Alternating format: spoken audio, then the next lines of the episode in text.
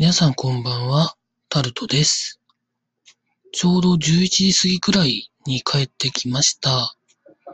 多分今日が今年の年度末のピークぐらいになるとは思うんですけど、多分ピークになるんだと思います。ただただ、ほんと今週は疲れました。ただですね、今日のお昼の3時4時あたりにちょっとだけ時間が空いたので、桜を見に行ってきたんですけれども、だいたい今、標準木が4分咲きから5分咲きぐらいだったので、多分来週ぐらいまでは見れるんじゃないんでしょうかね。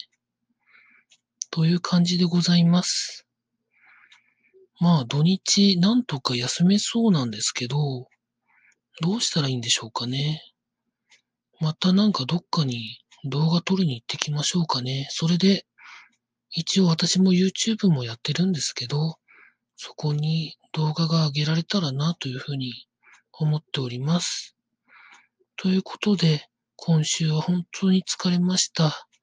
以上タルトでした。